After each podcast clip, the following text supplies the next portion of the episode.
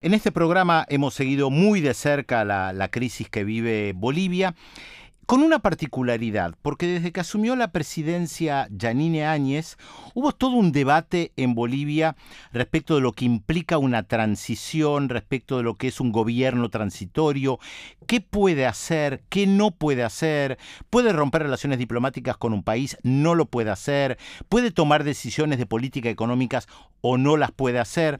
Pero en Bolivia hay una particularidad, porque ya pasaron por un proceso transitorio y no en el siglo XIX, sino en el siglo XX y hace, en realidad en el siglo XXI, hace muy poco tiempo, porque en el año 2005 hubo una crisis política, renunció Carlos Mesa como presidente, el Congreso eligió al presidente de la Corte Suprema, que era Eduardo Rodríguez Belcé, como presidente transitorio y él estuvo entre junio del 2005, enero del 2006, como presidente transitorio. Por lo tanto, es una persona que tiene experiencia de manejar un país en lo que es una transición y aunque no lo crean, tiene la deferencia de estar hablando con este programa que se llama Demoliendo Fronteras, así que con el respeto del cargo que tuvo Eduardo Rodríguez Belcé, además un gran jurista, eh, lo voy a saludar, presidente Belcé. ¿Cómo está? Lo saluda Pedro Brigger desde Buenos Aires. Hola Pedro, uh, un gusto conversar contigo y a través tuyo con toda la audiencia que tienes allá.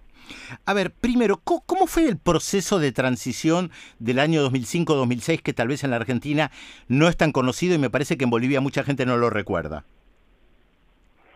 Bueno, ya pasan algunos años, pero tiene relación con uh, una crisis política que se fue expresando en el decaimiento y en el deterioro de los partidos que gobernaban, eh, primero se produjo una sucesión del presidente Sánchez de Lozada al vicepresidente Carlos Mesa, luego de conflictos sociales, una situación económica muy deteriorada, y el presidente Mesa tampoco pudo sostener su presidencia y eh, renunció sucesivamente al cargo. Digo sucesivamente porque el país entró en una suerte de espiral de crisis política, eh, los partidos tradicionales habían perdido eh, el, sentido de, proximidad con, la gente, con los movimientos sociales, y parecía inminente la necesidad de retomar un nuevo rumbo constituyente o electoral.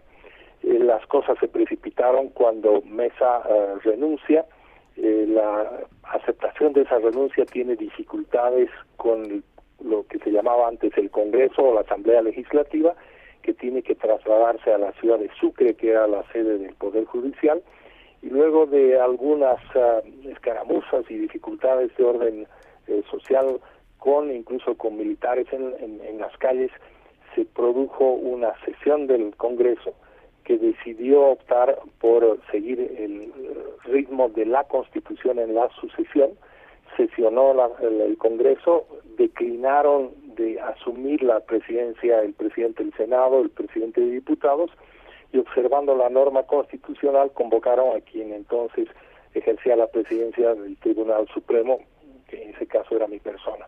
Entonces yo recibí una llamada en, en junio, tempranos días de junio del 2005, me pidieron que me haga presente en la Casa de la Libertad para tomar juramento y asumir una presidencia en medio de una crisis difícil. esos son los antecedentes. Eh, lo importante de esa decisión fue eh, que se operó en el marco normativo de la Constitución, activando la deliberación del Poder Legislativo, que conoció la renuncia, deliberó sobre ella y decidió nominar como presidente al titular del Tribunal Supremo. Eh, eso permitió eh, que se marque un régimen de, ordenamiento constitucional en un periodo muy difícil, pero la prioridad era convertirse en un tránsito eh, plural, abierto para la renovación política e institucional del país, pero sobre todo con una característica fundamental que yo la subrayo, una imparcialidad absoluta de quien conducía la nave del Estado. Era el árbitro más importante en ese momento y tenía que asegurar que los organismos electorales y los organismos de justicia garanticen esa imparcialidad. Eso en grandes términos la, la gran transición que me tocó conducir el año 2005, Pedro. Ahora, presidente, usted no estuvo solo, usted tuvo un gabinete de ministros, tuvo ministro de Defensa, tuvo canciller. Eh, ¿Cómo hizo para gobernar durante seis meses? tomando algunas decisiones políticas importantes y seguramente tentado de tomar otras decisiones que tal vez no tomó. Esa es una pregunta fundamental. Tal vez la dificultad más grande que, que tuve fue conformar un gabinete, pues yo era un juez y no tenía un partido por detrás ni tampoco alianzas políticas que impulsaron mi presidencia. Simplemente era un juez de la Corte Suprema que asumía eh, una obligación constitucional.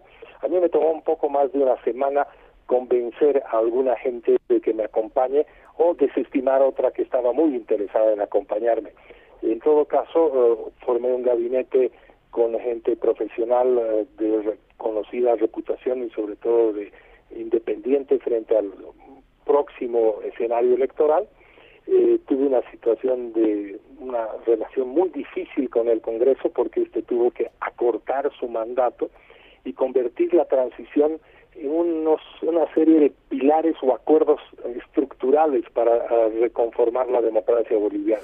Y esos pilares tienen relación con que la próxima elección que íbamos a celebrar en diciembre iba a convocarse para todos los cargos del órgano legislativo, es decir, Senado, diputados.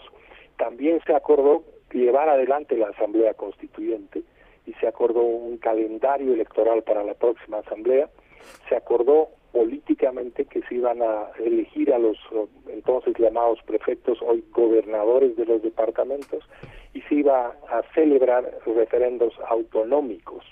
Es decir, la transición se ocupó de los temas estructurales políticos que permitían abrir un nuevo tiempo en Bolivia, un nuevo tiempo con una nueva constitución y sobre todo en, un ámbito de mucha de mucho respeto por la pluralidad. Y eso nos permitió, con enormes dificultades, por cierto, eh, garantizar una de las elecciones más concurridas de la historia de Bolivia, que fue la de, de diciembre de 2005, con la que Evo Morales logró una victoria extraordinaria. Eh, usted sabe mejor que, que, yo, presidente, que la constitución de cualquier país se la puede interpretar de una manera o de otra. ¿Qué establece en este caso la constitución boliviana que había en ese momento en el año 2005 respecto de lo que usted podía hacer o no podía hacer? ¿O hay un libre albedrío? La constitución de 1967, enmendada en varias oportunidades, disponía que cuando se abría la sucesión constitucional al presidente del, Tribunal Supremo, que era el último en la cadena de sucesión, este debía llamar únicamente a las elecciones por los cargos vacantes, esto es, eh, presidente y vicepresidente, Sánchez de Lozada y Carlos Mesa. Pero el deterioro del país era tan grande y el eh, descrédito del Congreso era tan notorio que era imprescindible considerar hacer una elección general. Entonces, el presidente no podía cambiar la constitución, sino tenía que llevar adelante un proceso de enmienda constitucional con una moción que debía tratarse por las dos cámaras y con una mayoría calificada aprobar una reforma. Y así lo hicimos. Seguimos el procedimiento legislativo de reforma constitucional que dispuso que cuando se operaba esta transición, la, las elecciones iban a ser comprensivas a presidente, vicepresidente y miembros del Congreso. Lo propio se hizo para transformar la elección que antes se hacía a dedo por el presidente de los gobernadores, previa elección por voto popular. Entonces, mm, yo no podía obrar de otra manera, tenía que seguir un, un régimen normativo constitucional, lo cual dio una enorme legitimidad a las decisiones tomadas. Eh, luego sí hay un debate muy grande, que eso es otro tema, eh, con la creación de estos tribunales constitucionales, entre ellos el boliviano, que tienen una capacidad interpretativa que nos llevan por otros rumbos, pero esos son problemas que surgen después. Ahora, inevitablemente tenemos que hablar de lo que pasa en el año 2019-2020, porque esta transición liderada por Janine Áñez parece muy diferente de la que usted llevó adelante, porque ha tomado decisiones de política exterior, de política económica, que exceden lo que usted describió como un mandato de transición.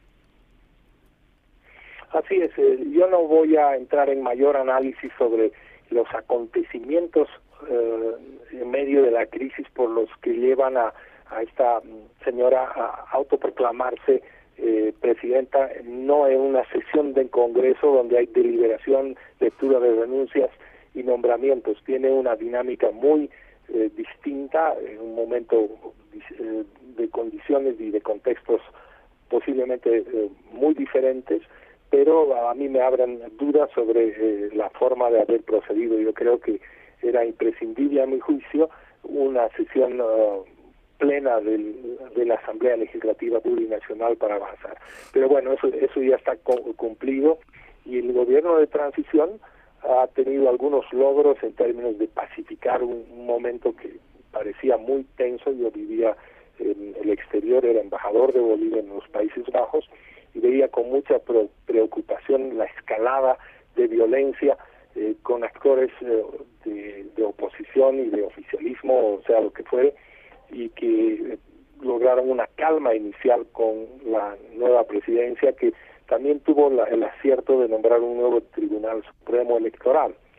Sin embargo, eh, tengo que decirlo con preocupación que esta presidencia transitoria de, tenía un, objetivo principal que era generar un espacio de transición a un nuevo orden democrático con elecciones libres y plurales, era un puente de un tiempo eh, de crisis política a un nuevo tiempo de renovación, se convierte más bien en un estribo para la presidenta que se convierte en candidata y obviamente eso va marcando el tono de las actuaciones del nuevo gobierno en términos de mayor intolerancia frente a la oposición o a las posibilidades de un pluralismo más abierto, a la par de decisiones que a mi juicio también son uh, reprochables, por decirlo mínimo, en términos de legitimidad para uh, conducir política exterior, renovación de, de determinadas uh, políticas de Estado que deben venir de un debate legislativo mucho más amplio y que obviamente son objeto de alguna crítica eh, en estos días en el país. Le recordamos a la gente que nos está escuchando que estamos hablando con el expresidente de Bolivia, Eduardo Rodríguez eh, Belcé, que asumió justamente la presidencia de transición en el año 2005 y estuvo seis meses y después entregó el poder como correspondía. Y Leandro Álvarez, mi, mi compañero, también le quiere hacer una pregunta, presidente. ¿Qué tal, eh, Rodríguez Belcé? Un gusto saludarlo. Eh, la pregunta que le quería hacer es si, teniendo en cuenta que la presidenta interina, Janine Áñez, eh, va a ser candidata, ¿usted cree que eh, pueden estar dadas bien las garantías para que se lleven a cabo unas elecciones libres y transparentes? Yo tengo algunas dudas sobre estas condiciones. Eh, me explico. este gobierno tenía un propósito, incluso explícito, de, de hacer un, conducir un tiempo mucho más plural, mucho más independiente, pero ahora se ha tenido de sus propios intereses electorales, pero también eh, se ha mm, puesto mucho acento en generar un estigma, una suerte de sombra, sobre todo lo que representaron eh, los 14 años del gobierno de, de Evo Morales. Entonces, todo aquello uh, que, todos aquellos quienes, me incluyo, tuvimos alguna función de orden público uh, con el gobierno de Evo Morales, de pronto estamos bajo este estigma del masismo o ser masistas, lo cual yo encuentro desafortunado porque eh, si bien el gobierno del presidente Evo Morales pudo haber tenido eh, errores o complicaciones, eso lo juzgará el tiempo, la historia y los tribunales, creo que es eh, tremendamente injusto de que en la campaña se genere una suerte de, de persecución a algunos líderes o funcionarios de algún nivel, eh, mostrando precisamente aquello que se criticó en la primera época del gobierno del MAS, una excesiva judicialización de la política. Si lo hicieron en el pasado, a mi juicio no es motivo para volver a hacerlo en el presente. Además, Yo creo que el, el gobierno tiene un mandato uh, que le da legitimidad, que es conducir un tiempo de imparcialidad para pasar de un tiempo político a otro. De manera que tengo algunos reparos sobre la forma en la que se está conduciendo el gobierno ahora. Eh, presidente Eduardo Rodríguez Belché, le agradecemos mucho la comunicación con Radio 10. Nos ha ayudado a, aclarar estos puntos, dado que Bolivia, como decía al comienzo, ya ha tenido una experiencia de transición. Las comparaciones son odiosas, digo siempre, pero ayudan a pensar un poco lo que es también este proceso llamado de, de transición. Le mandamos un saludo muy grande desde Buenos Aires y esperamos poder continuar conversando con usted en otro momento. Mucho gusto, Pedro y Leandro. Hasta pronto. Hasta pronto.